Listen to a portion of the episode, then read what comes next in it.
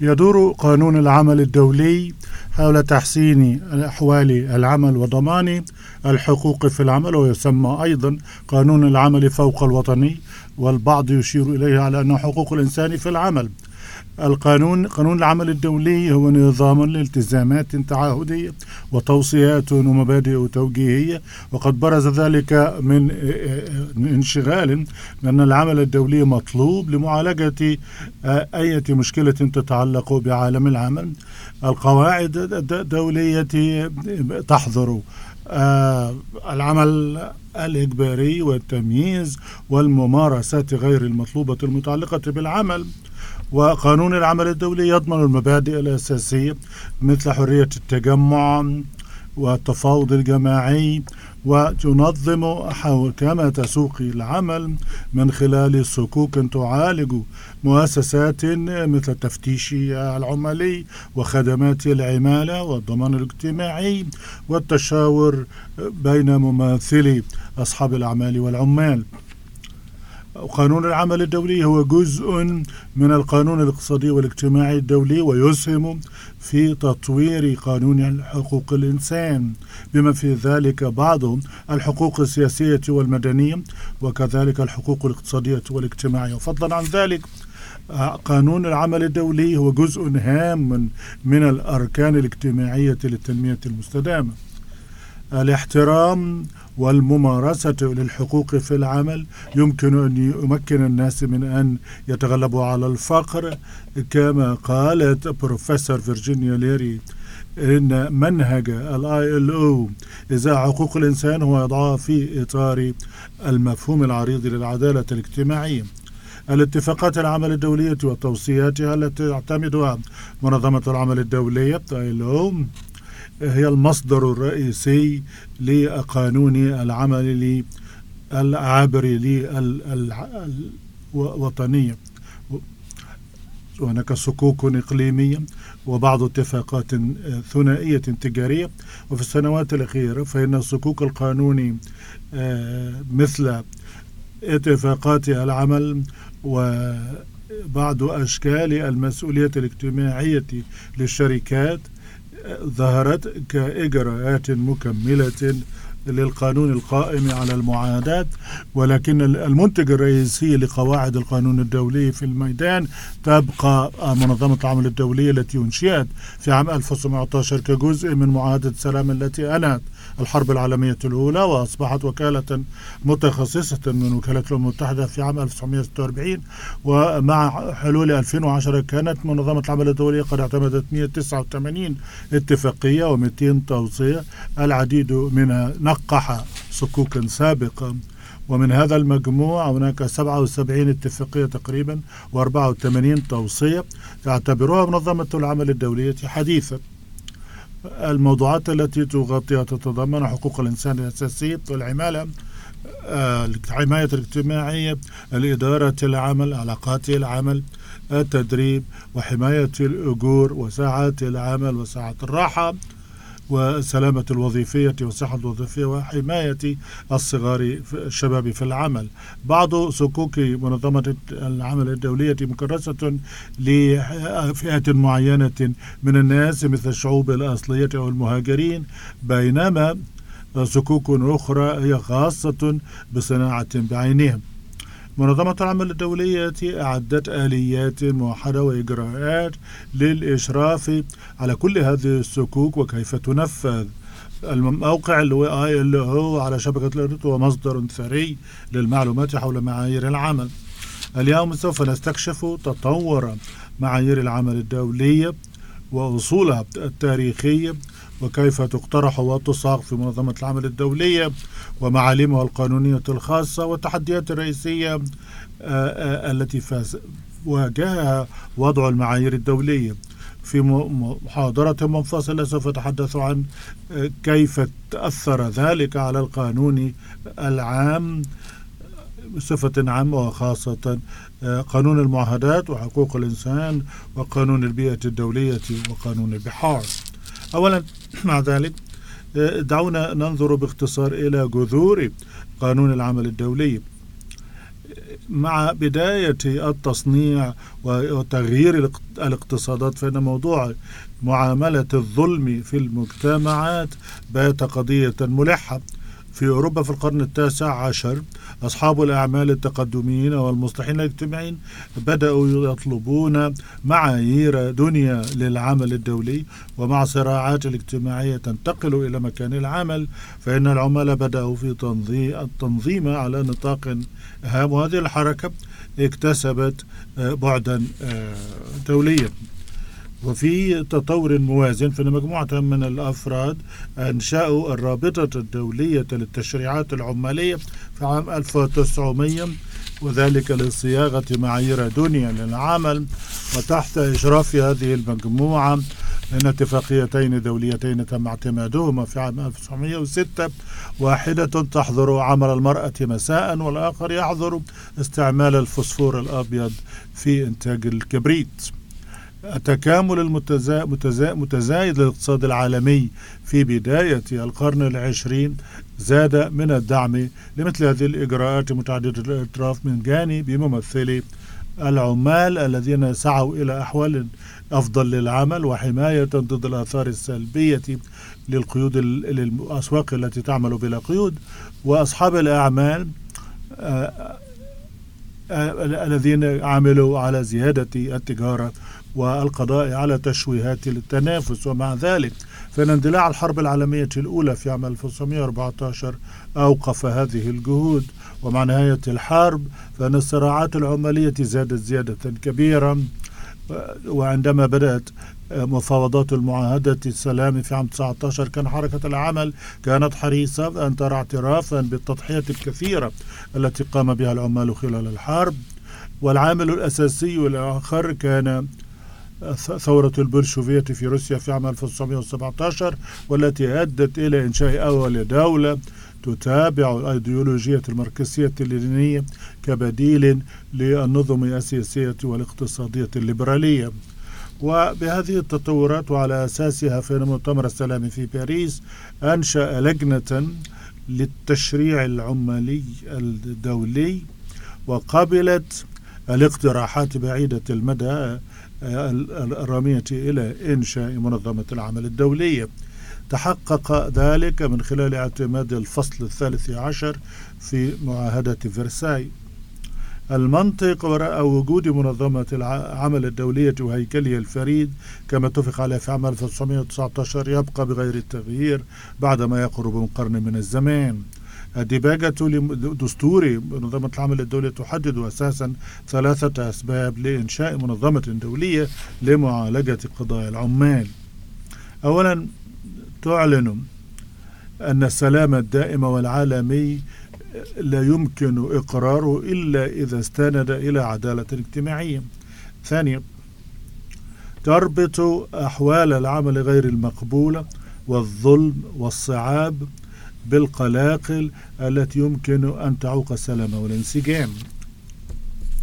ثالثا تلاحظ الديباجة أن فشل أية أمة في اعتماد أحوال إنسانية للعمل يمثل عقبة في سبيل الأمم الأخرى التي ترغب في تحسين الأحوال في بلدانها.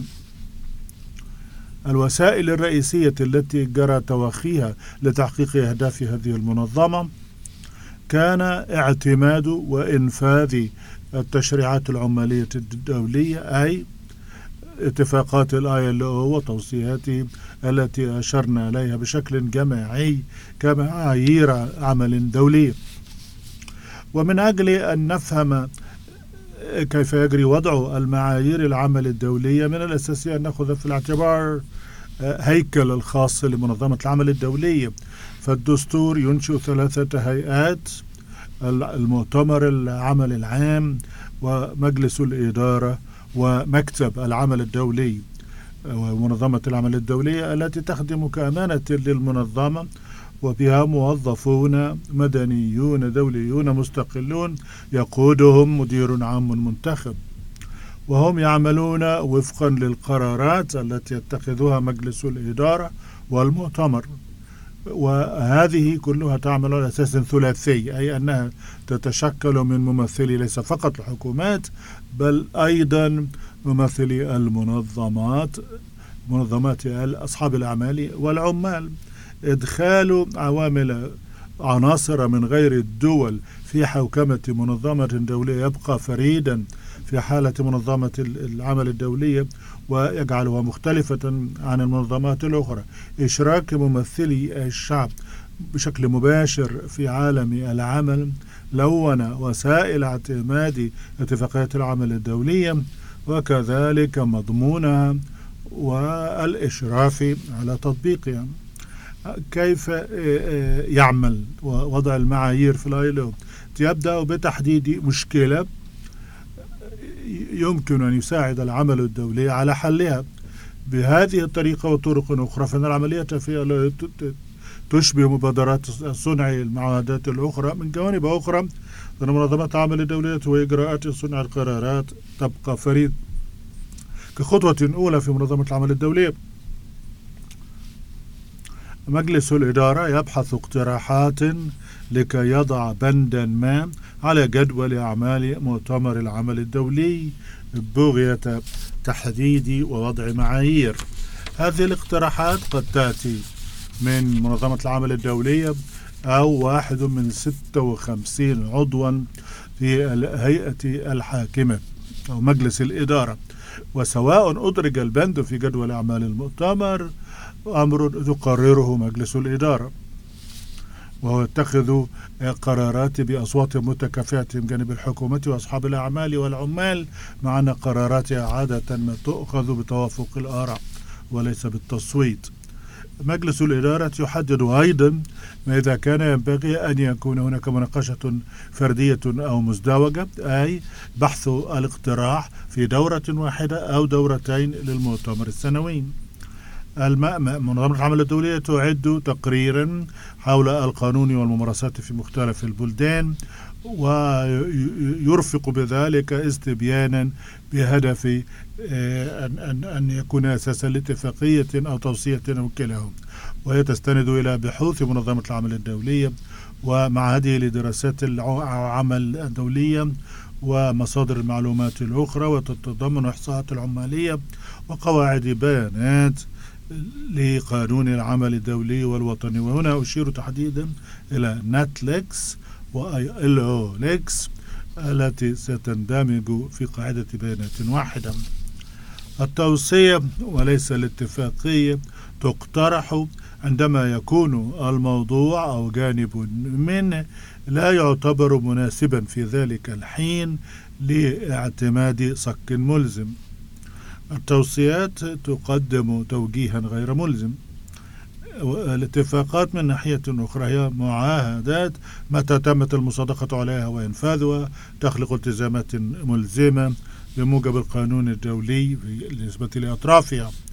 الاتفاقية قد تقترن بتوصية حول نفس الموضوع وإما الاتفاقية أو التوصية يمكن أن تكون صكا واحدا. تحديد المعايير من جانب ال ILO تحدد المعايير الدنيا. ودستور ال ILO يحدد أن اعتماد اتفاقية أو توصية لا يمكن أن تؤثر بشكل أفضل آه، آه، أحكاما في قانون أو حكم من محكمة أو آه، اتفاق. بالنسبة لكل ممارسات انشائي المعايير فإن الحكومة في كل من 183 دولة عضو مطلوب منها أن تتشاور مع منظمات أصحاب الأعمال والعمال قبل أن تنتهي الحكومة من ردها على الاستبيان آه، الذي أعده منظمة العمل الدولية. ووفقا للأوامر الدائمة للمؤتمر يتشاور المكتب مع الأمم المتحدة والوكالات المتخصصة الأخرى عندما يكون هناك آه، آه، صك يؤثر على أنشطتها وهذا يساعد في آه، خفض التفتيت في القانون الدولي. وعلى أساس الردود المتلقاة من الحكومات فإن المنظمة العمل الدولية تحلل التعليقات ويعد تقريرا يلخصها لو أن مناقشة فردية هي التي ستجري فإن المكتب يعد مشروع اتفاقية أو توصية أو كلاهما لكي ينظر فيها المؤتمر. لكن لو أن المناقشة ستكون مزدوجة أي على مدى دورتين للمؤتمر فإن المكتب منظمة العمل الدولي تعد نصا للنظر فيه من جانب المؤتمر. وبعد ذلك يبعث تبعث المنظمة تقريرا لدول الأعضاء تحدد القضايا التي تحتاج إلى مزيد من النظر من جانب المؤتمر. وفي السنة الثانية من مناقشة مزدوجة ينظر المؤتمر في اتفاقية المقترحة أو التوصية أو كلاهما. إذا كان المتصور هو آه، مناقشة مزمودة واحدة فإن المؤتمر يبدأ بهذه المناقشة. وهناك لجوء أيضا إلى المؤتمرات الفنية قبل اللجوء للمؤتمر العام لاعتماد هذا الصك. مؤتمر العمل يضم وفودا من كل دول الأعضاء في منظمة العمل الدولية كل وفد ثلاثي. يتضمن ممثلين لأكثر المنظمات تمثيلا لأصحاب الأعمال والعمال في كل بلد.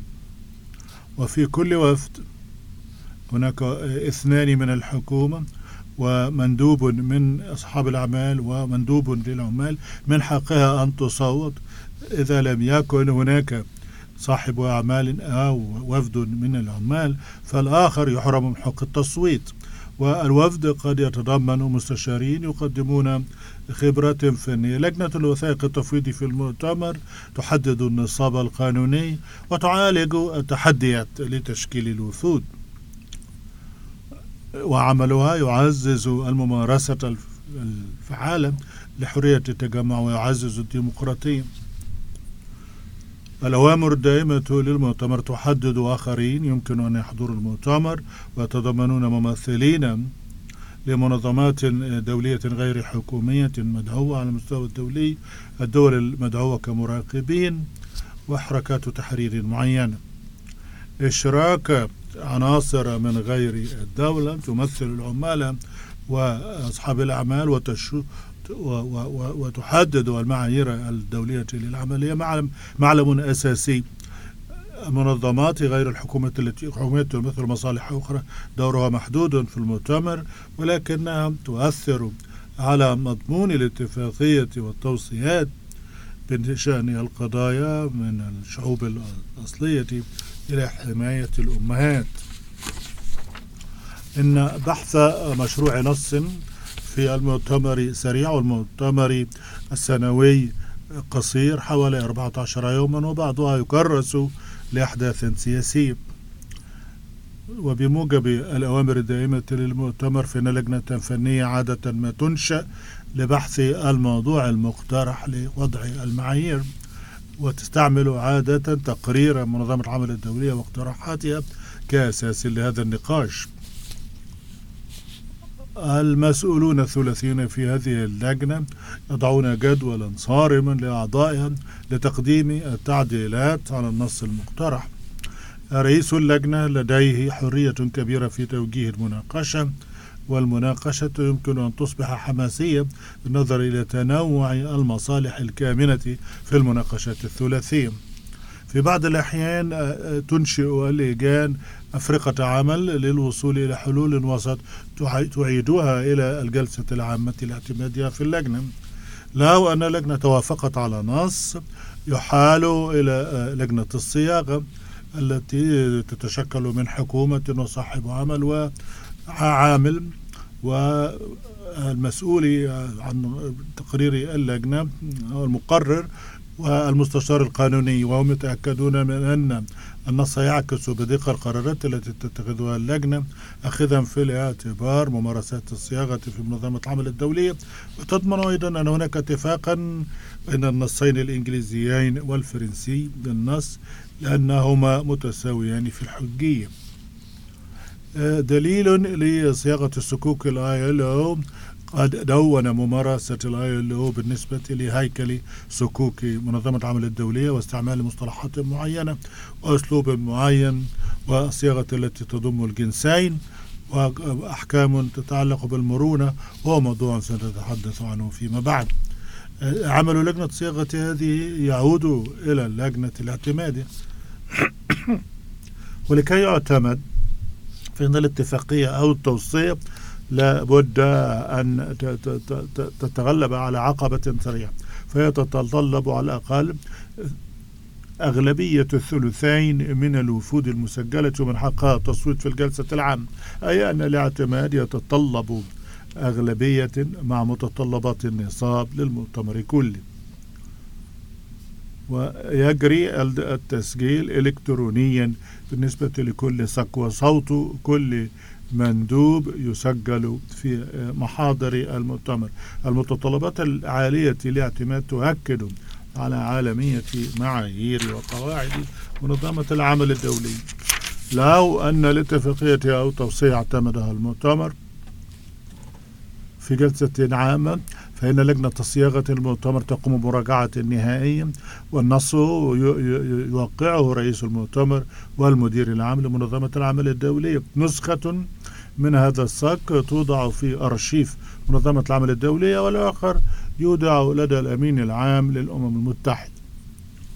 نسخ آه، رسمية يجري إرسالها لكل دولة عضو. هذه الدول مطلوبة بموجب مادة 19 الفقرة الخامسة من الدستور لأن تقدم هذا السك للسلطات المعنية لسن تشريعات على أساس أو إجراءات أخرى. هذا المطلب يضمن أن البرلمانات أو هيئات التشريع الأخرى ستكون على علم بالصك الجديد بغية اتخاذ إجراءات بشأنه ومنذ عام 1928 اتفاقات الآي ال تضمنت ما يسمى بأحكام نهائية موحدة. وتغطي موضوع مثل التصديق السريان والشجب والإبلاغ بالمصادقة إلى الأعضاء والإبلاغ إلى الأمم المتحدة والأحكام المتعلقة بالتنقيح المستقبلي للساك وصيغة النصوص ذات الحجية. وعادة مصادقتان مطلوبتان لبدء سريان اتفاقيات منظمة العمل الدولي ولكن المؤتمر قد رفع ذلك بالنسبة لبعض الصكوك وهذا يحدث في المجال البحري حيث الحد الأدنى من الأطنان المشحونة عادة ما مطلوبة مع عدد أكبر من المصادقات. وبالنسبة للمضمون فإن كثيرا من اتفاقات منظمة العمل الدولية تلجأ إلى ما أشير إليه إلى أساليب المرونة. الفكرة الأساسية وراء ذلك هو جعل المعايير مرنة بحيث يمكن ترجمتها إلى نظم عديدة لقوانين العمل وعلاقات العمل في البلدان ذات المستويات المختلفة من التنمية الاقتصادية. المرونة تعكس سعي منظمة العمل الدولية عن وسائل عملية لتعزيز العالمية والتوافق في عالم غير متكافئ. ولكن المرونة لا يمكن أن تكون مفرطة بحيث تخلي المعايير من مهامها وهي تحسين أحوال العمل. وكما قال المدير العام السابق لل ILO سي ويلفرد جينكس المرونة ليست غاية في حد ذاتها فأجهزة وآليات المرونة لا تنطبق على الحقوق الأساسية. فكرة المرونة واردة في دستور منظمة العمل الدولي الذي يطالب بإيلاء اهتمام خاص للبلدان حيث الأحوال المناخية وتنمية غير الكاملة للمنظمات الصناعية أو الظروف الخاصة الأخرى تشير إلى أن التعديل قد يكون مطلوبا في توصيف معايير ال ILO المرونة يمكن أن تأخذ أشكالا عديدة النوع الأول من المرونة ينطوي على طبيعة الالتزام ذاته. على سبيل المثال المطلب الأساسي لبعض اتفاقات ال ILO هي فقط اعتماد سياسة وطنية بشأن موضوع محدد. عادة بعد مشاورات مع منظمات أصحاب الأعمال والعمال. وفي مثال آخر للمرونة الأساسية فإن المعايير بشأن الحدود الدنيا للأجور لا تتطلب من الدول الأعضاء أن تحدد حدا أدنى للأجر بل يطالب الدول بأن تخلق نظاما لتحديد الحقوق الدنيا للأجور المناسبة لقطاع معين أو دولة معينة. أخذة في الاعتبار مدى تغطية اتفاقات المساومات الجماعية ابتكاران جديدان حديثان في تحديد المعايير. ينبغي أن نذكرهما هنا وهذه تتضمن اعتماد إطار ترويجي لإدارة الصحة والسلامة الوظيفية واتفاقات العمل المحرية التي تتضمن التزام بعض التزامات أساسية تكملها أحكام إلزامية وغير إلزامية. تدخل بعد ذلك في مزيد من التفاصيل.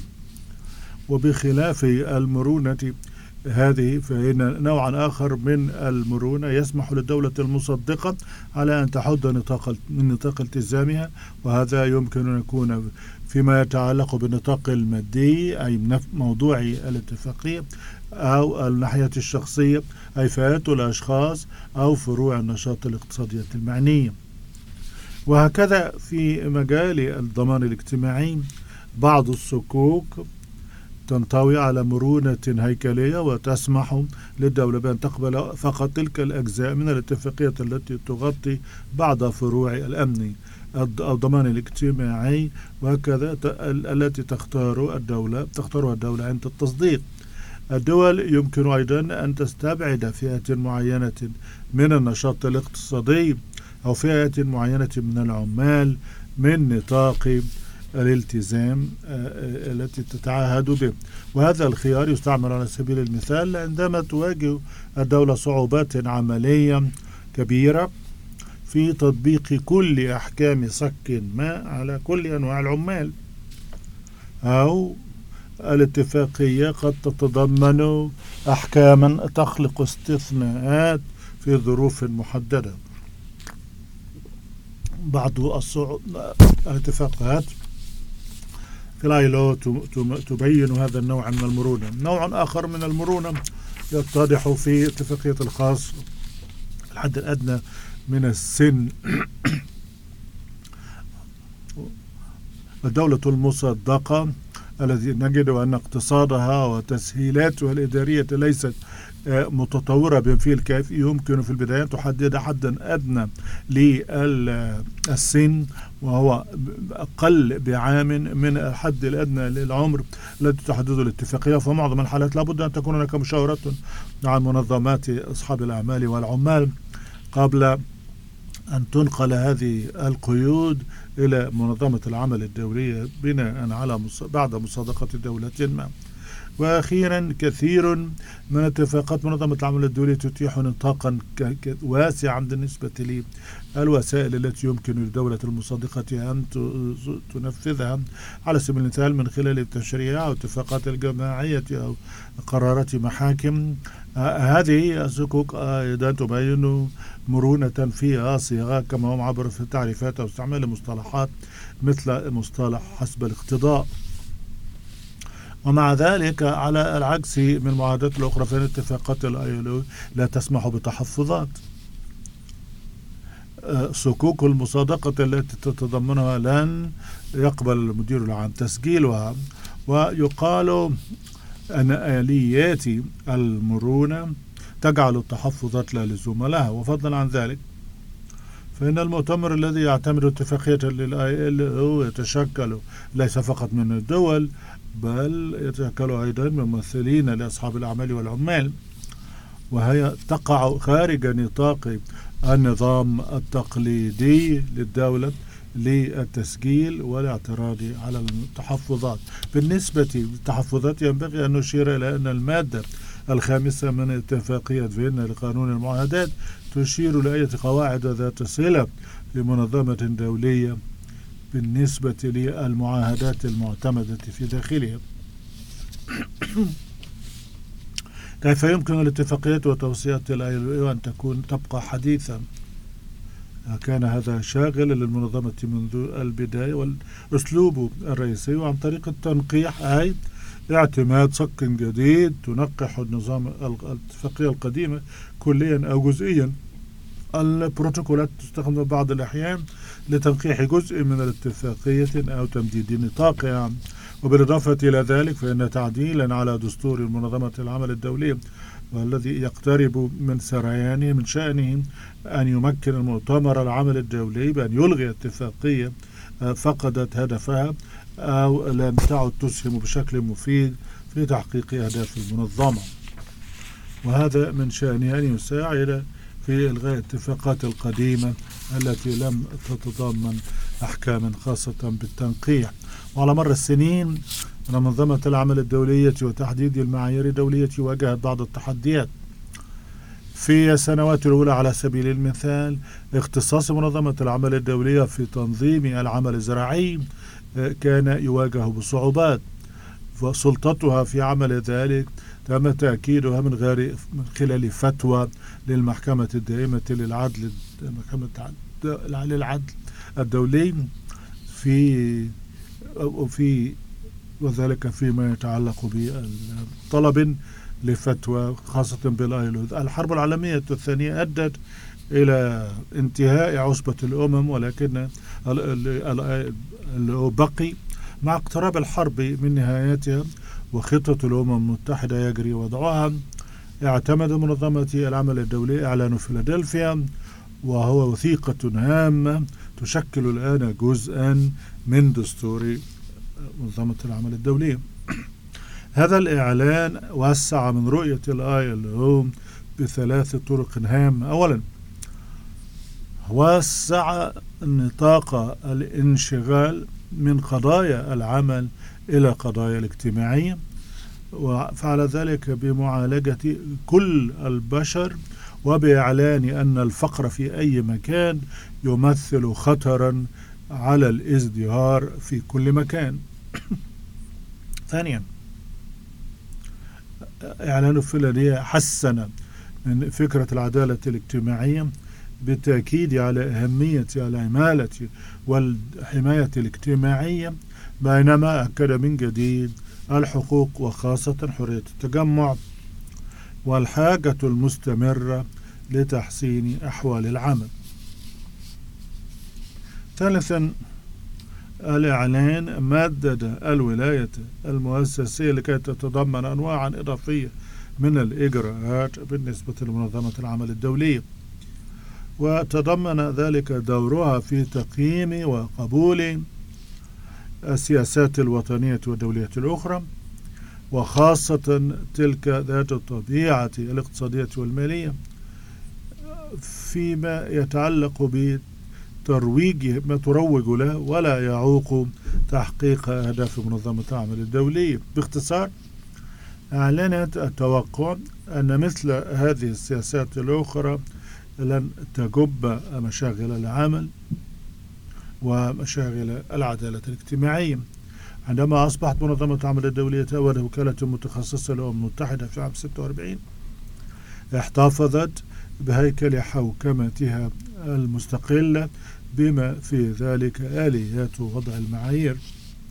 وفضلا عن ذلك فإن إعلان فيلادلفيا أكد أن كل البشر بصرف النظر عن الجنس أو العقيدة أو الجنس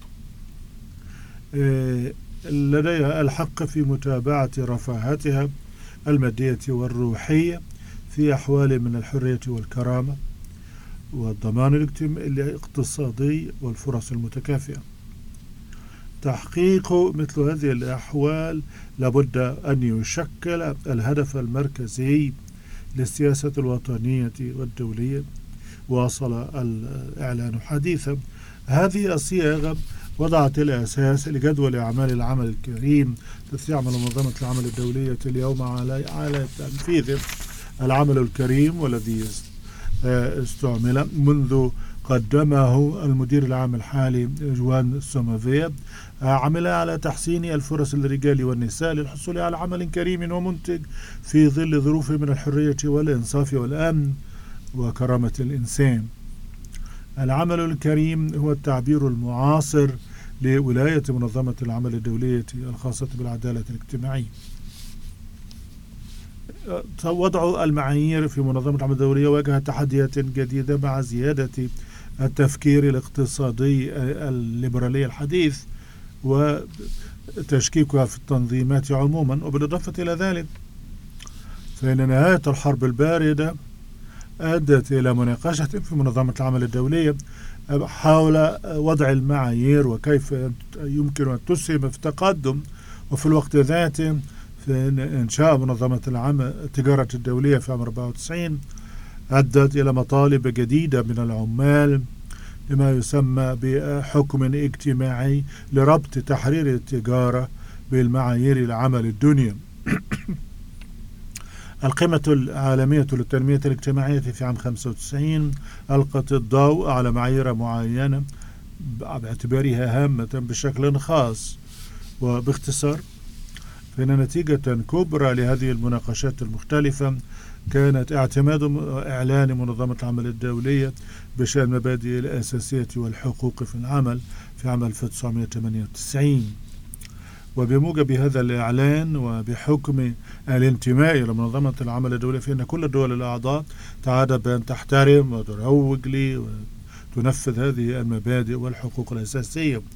آه، حرية التجمع الاعتراف الفعال بالحق في المساومات الجماعية وكذلك القضاء على كل أشكال العمل الإجباري وعمل الأطفال والتمييز في العمالة والوظائف.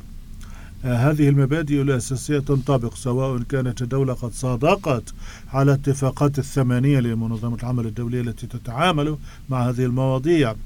الإعلان شجع أيضا على المصادقة على هذه الصكوك.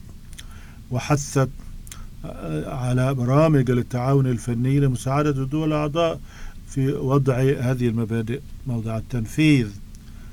الاتفاقيات الأساسية للآي إل أو صدق عليها الآن أكثر من 90% من أعضاء منظمة العمل الدولية ولكن معدل المتسارع للعولمة واستمرار المظالم أدى بالآي إل أو إلى أن يعتمد اتفاق إعلانا جديدا في عام 2008 وهو الإعلان الخاص بالعدالة الاجتماعية من أجل عولمة آه، آه، عادلة وطالب بمنهج متكامل لمتابعة جدول أعمال العمل الكريم مع تأكيد مستمر على العناية الحماية والحماية الاجتماعية والحوار الاجتماعي والمبادئ والحقوق الأساسية في العمل.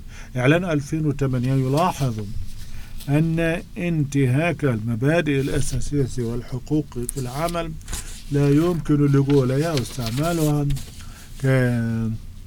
كميزة نسبية مشروع ويؤكد أن معايير العمل لا ينبغي استعمالها لأغراض التجارة الحمائية هذا الإعلان المتوازن يؤكد من جديد دور معايير العمل الدولية في القيام بولاية منظمة العمل الدولية وتؤكد على أهمية الحوكمة وفي في خلق الوظائف والحماية الاجتماعية وفي ظلها فإن منظمة العمل الدولية تعمل على المصادقة على عدد من الاتفاقات تتعامل مع قضايا الحوكمة وخاصة التفتيش العمالي وسياسة العمالة والتشاور الثلاثي.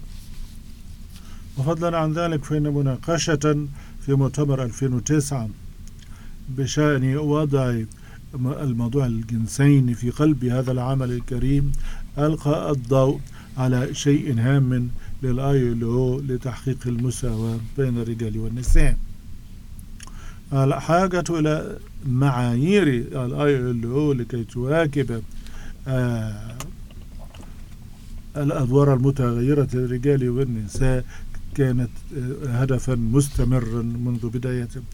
اتضح ذلك من انتقال من الصكوك القديمة آه، للآيلو التي منعت المرأة من العمل مساء إلى اعتماد صك يحد مثل هذا العمل لكل الأفراد.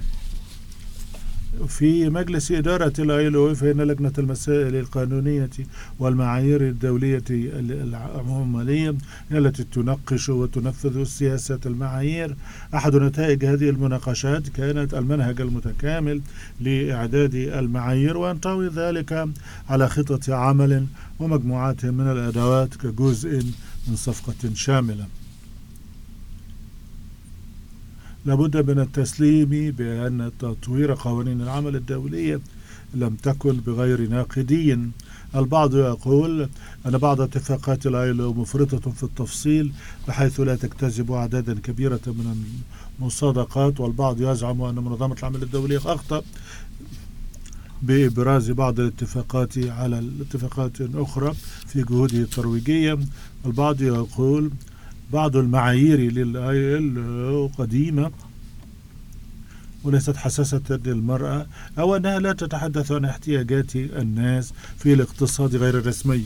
والواقع أن الموقف غير ذلك كثيرا والحقائق تكشف عن أمور بديلة. الذي الواضح أن الآية لو اتخذ خطوات لجعل معاييره ذات صلة بعالم اليوم.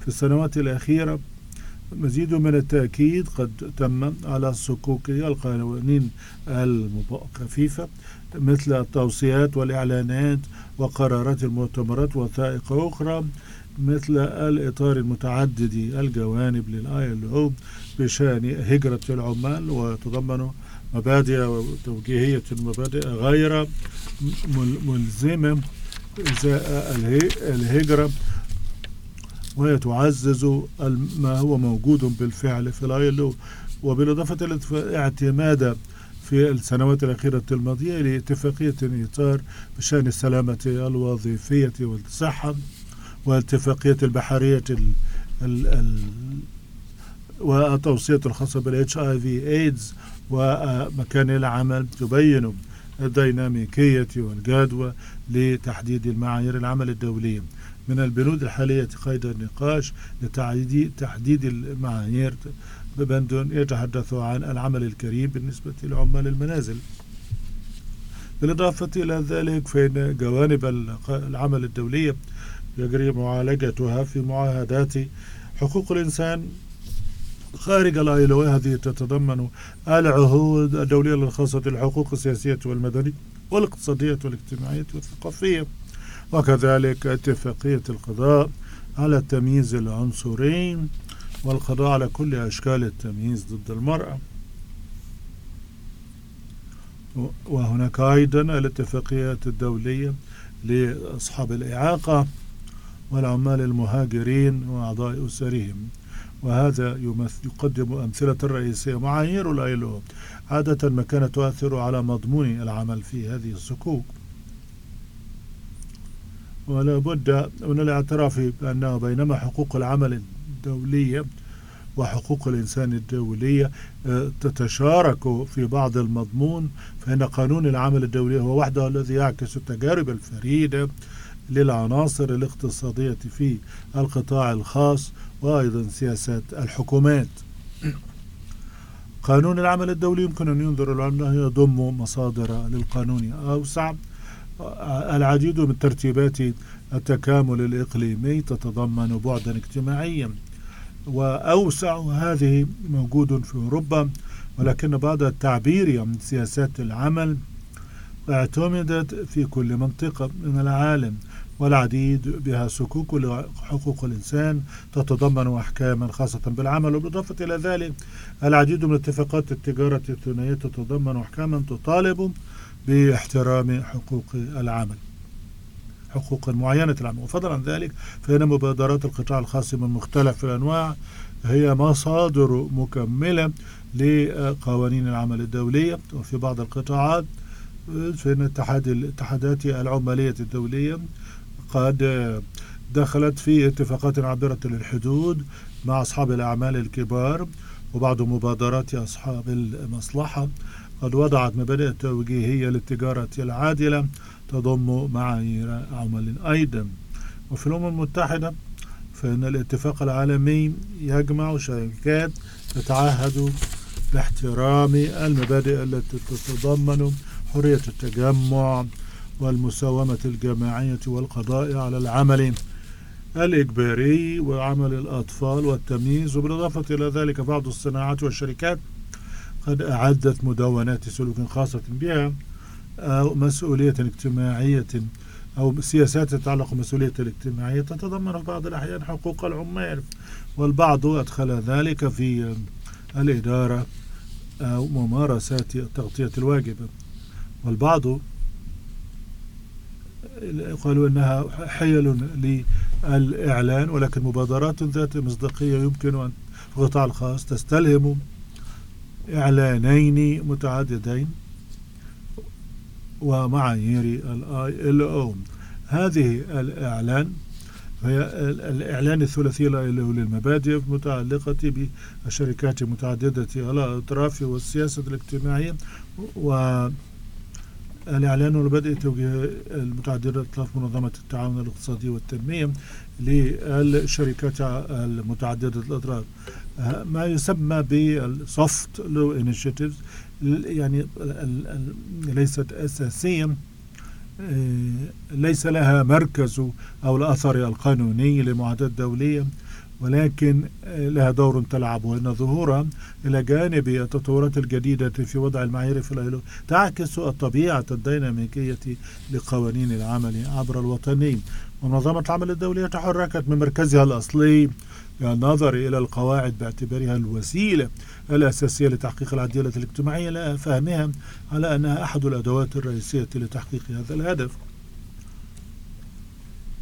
ومع تسارع العولمة والتكنولوجيا وزيادة التغيير في تنظيم العمال ومع الفقر والمظالم والظلم الاجتماعي لا يزال مستمرا ومنتشرا في أنحاء العالم فإن تطوير قوانين العمل الدولية سوف تستمر وتستمر في التطور في المستقبل. الاقتصاد العالمي يحتاج إلى قواعد عالمية ومعايير العمل الدولية عنصر أساسي للعولمة العادلة. كيف تستعمل معايير منظمة العمل الدولية وأهميتها بالنسبة للتنمية وآليات للرقابة على تنفيذها؟ الأمور التي سنتحدث عنها في المحاضرة التالية. شكرا.